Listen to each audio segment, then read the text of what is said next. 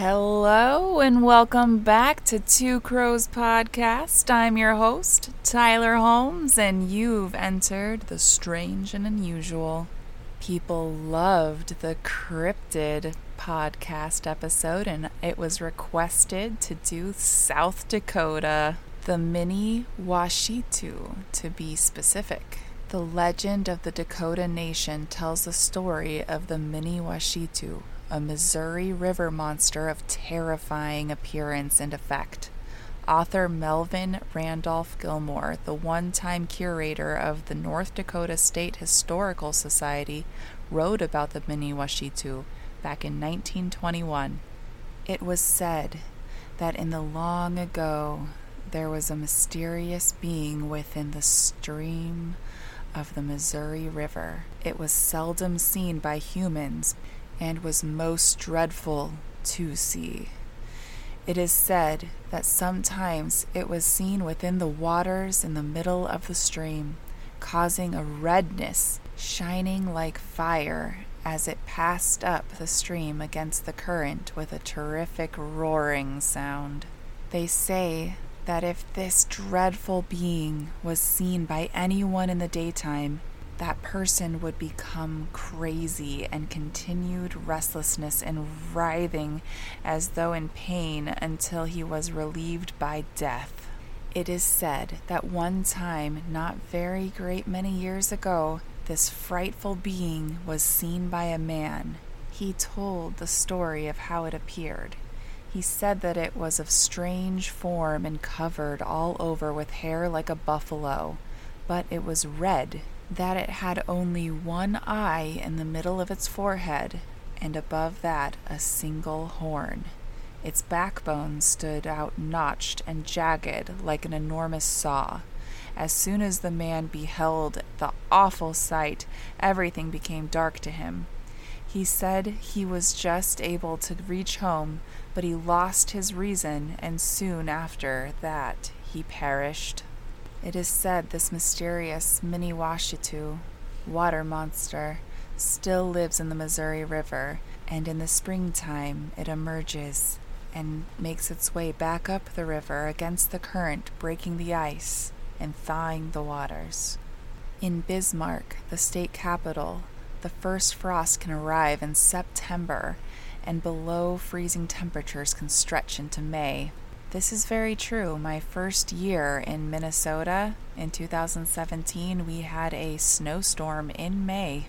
By December, ice coats the width of the Missouri River, sometimes in a sheet as thick as six feet, and the icy mass can block passage along the waterway near Bismarck for three months or more. But spring in North Dakota can be a monster too. Among the indigenous people, it was a fearsome beast. The peoples settled along the banks of the Missouri River and its tributaries, including the Heart River just to the south of modern day Bismarck, and Knife River 50 miles to the north, sometime between 1100 and 1300. By the time white fur traders arrived centuries later, the Mandan and other indigenous communities that made their home there had already turned this stretch of the Missouri River into a thriving hub for trade. The river and the goods that passed along it were vital for the agricultural Mandan people. So the winter months must have been a trial. Warmer weather and the groaning ice should have been a sign of salvation, but before the river could begin to run again, the mini water monster had to appear. This was their sign of the changing of seasons. Though many Mandan traditions have since been lost, legends of Mini Washitu still live along the Missouri River and its North Dakota tributaries. But he is not so frightening now. A recent description by KXN News, Western North Dakota's CBS affiliate, insists that the bipedal buffalo is a pescatarian subsiding on plants, fish, and grass, And though cryptid aficionados have likened the creature to a cross between West Virginia's aggressive saber toothed Sheepsquatch and the southwest blood sucking chupacabra, most modern renderings of Mini-Washitu show it as an amiable, cycloptic unicorn. But if you hear a terrific roar along the Missouri River during the day, just remember to look away and let the hard working water monster usher in spring. And if you go to the Theodore Roosevelt National Park, on their website it says, be sure to practice the buddy system and take a friend with you because the Mini-Washitu may be lying in wait. The Mini-Washitu is a frightening water monster said to live in the Missouri River in North Dakota, in and around Theodore Roosevelt National Park. The creature resembles a bison, but with some serpentine, aquatic features. As the legend goes, the creature is almost never seen out of the water, but it is bipedal, so be prepared to run if it leaves the river and approaches you. As the legend goes, if a human looked upon the Mini-Washitu in the daylight, they would go insane and shortly afterwards they'll die. Though we may never look at the Theodore Roosevelt National Park the same way again after learning about the mythical beast, our artists were so intrigued by the stories of the creature that they created an original poster design of the Mini-Washitu available as a poster, print, canvas, metal sign, mini canvas, note cards, postcards, and rendering would make for an excellent souvenir. Always a little push for a sale in there, isn't there? I wonder if the Mini-Washitu likes his portrait on these posters and postcards. Are we allowed to look at those during the day? It's funny that I can't find a lot of accounts about this thing. I can only find the one by that guy, but you would think there would be a lot more accounts, but I guess they all died. So, if any of the people who wrote into me, which was multiple about this thing, which apparently is seen in North and South Dakota, um, if you've seen him, let me know and I will add your story in there. So, another state that I had highly requested was Nebraska. Shockingly, another water monster, but this one's from a lake. I'm gonna butcher this name so bad. Nebraska's lake monster Giganticus brutervius. Brutervius? I'm going to call him GB. Now, this one, I'm getting information from history.nebraska.gov. So that's pretty fun. Swimmers in Nebraska ponds, lakes, and waterways face typical summer hazards such as sunburns, snapping turtles, and thunderstorms, but at least they don't have to worry about monsters. Or do they? Lake Walgren, a 50 acre lake located in Sheridan County near Hay Springs, has a storied history of harboring Nebraska's best known lake monster. The Lake Walgren monster has been variously described as a large catfish, a large mud puppy, and even as a giant horned alligator like beast that devours livestock and waterfowl. Maybe there's multiple monsters, guys. Its size has varied, story to story, from the size of a yearling deer to a two foot broad and 10 or 12 foot long creature. One report said it spouted water like a whale. The first official reports appeared in Hay Springs News in the 1920s. An article on September 16th, hey, that's the day after my birthday, was headlined If it isn't a whale, it's a whaler of an animal. A subsequent article on October 21st discussed a proposed event to catch the monster but game officials did not think they had a seine large enough to hold him, so the undertaking was delayed indefinitely. The August 11, 1922 issue reported the huge water animal again seen on surface. The Omaha World Herald picked the story up in 1923 when a man named J. A. Johnson claimed he and his friends saw a water monster 40 feet long, dull, gray brown in color, with a horn like object between its eyes and nostrils. They said it looked similar to an alligator, but was bigger and heavier than an alligator. When the creature noticed them, it emitted a dreadful roar, thrashed its tail about, and then drove underwater.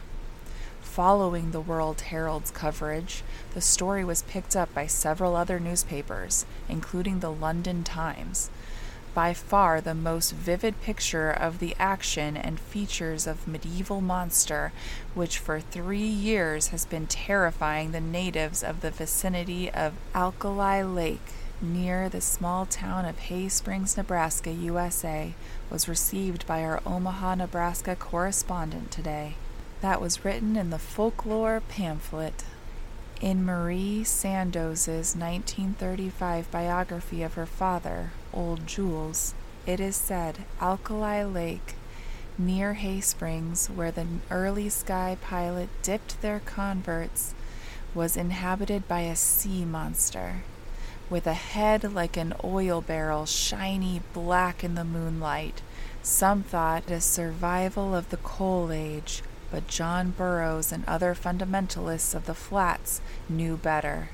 The same devil that scattered the fossil bones over the earth to confound those of little faith could plant a sea monster among the sinners. Real estate must be moving slow in the flats, Jules laughed.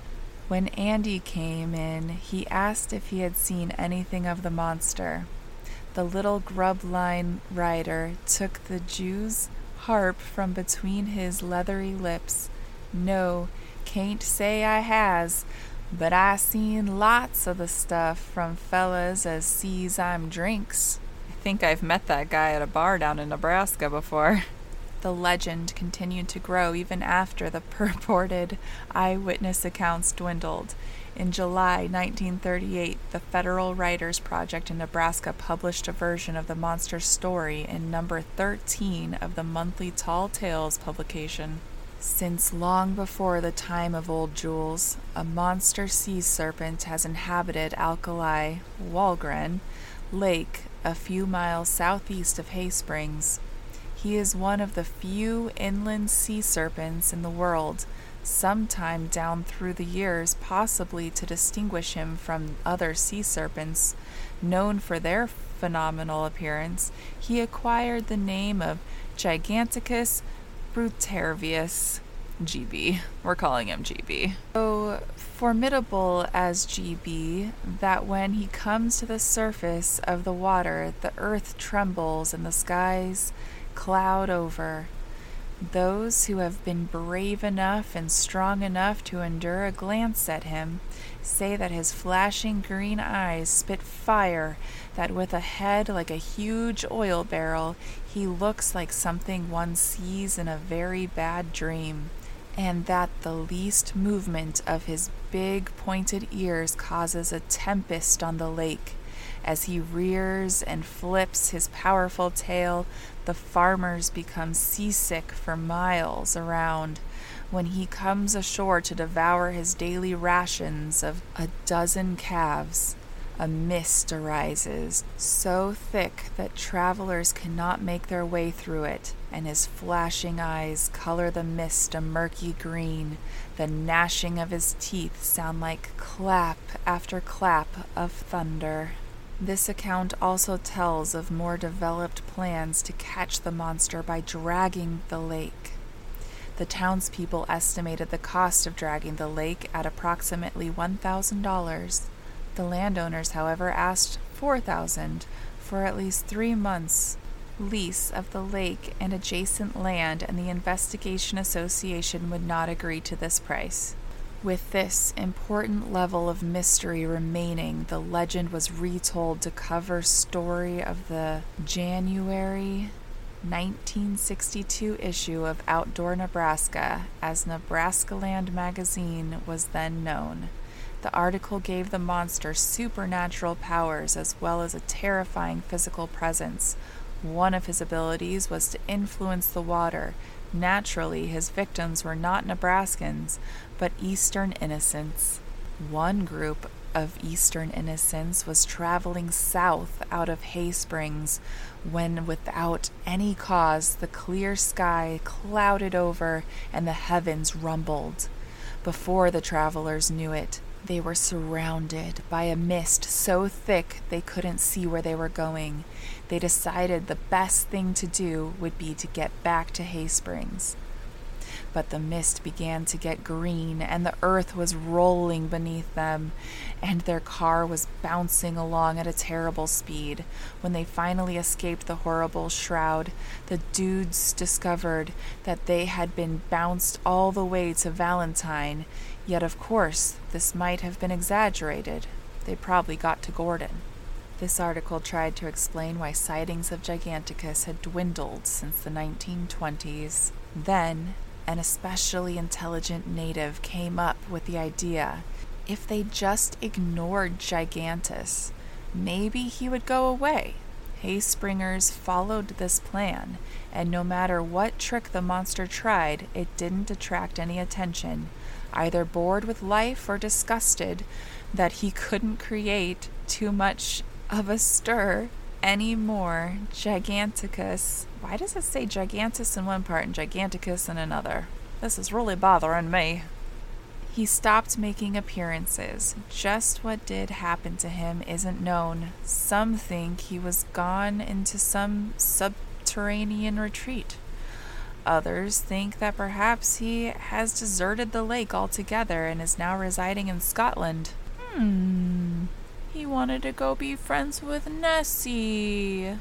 But Hayspringers have never forgotten their monster. The Hayspring Centennial Committee in 1985 created a commemorative Lake Walgren monster t shirt and buttons to promote their event. According to the NSHS website, they used the description of local resident J.A. Johnson in 1923 for their illustration, but most of the designs have removed the horn like object between its eyes and nostrils that Johnson described.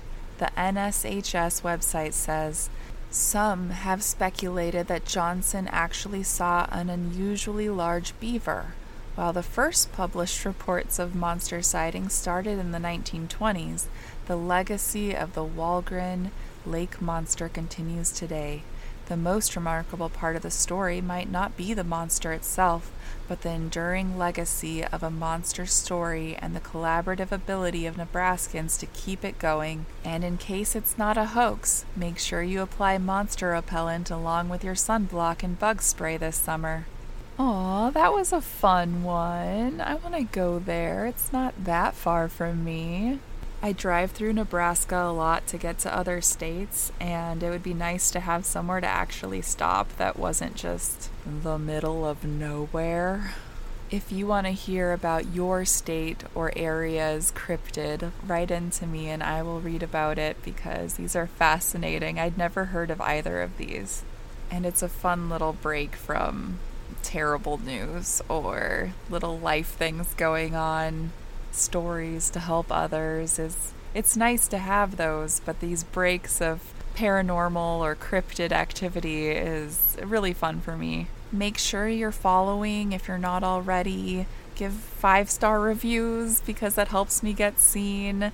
And if you think that it's worth contributing for my research as well as just my time and all of the different streaming services I need to be able to run this podcast, my Patreon will be linked below, but it's patreon.com slash Tylar Holmes, T Y L A R H O L M E S.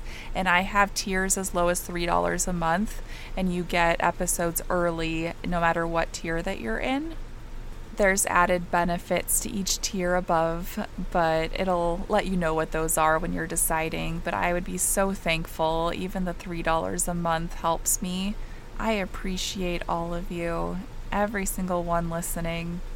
And again, thanks for joining the Crow's Nest, and I'll see you next time on Two Crows. Crow out.